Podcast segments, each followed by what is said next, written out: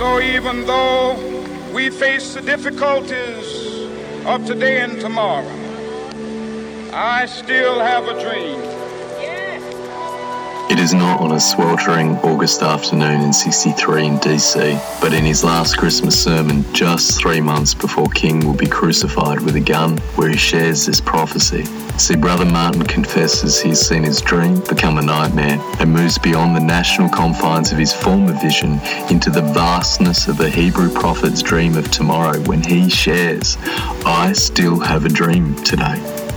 one day war will come to an end, that all will beat their swords into plowshares and spears into pruning hooks, that nation will no longer rise up against nations, neither will they study war anymore.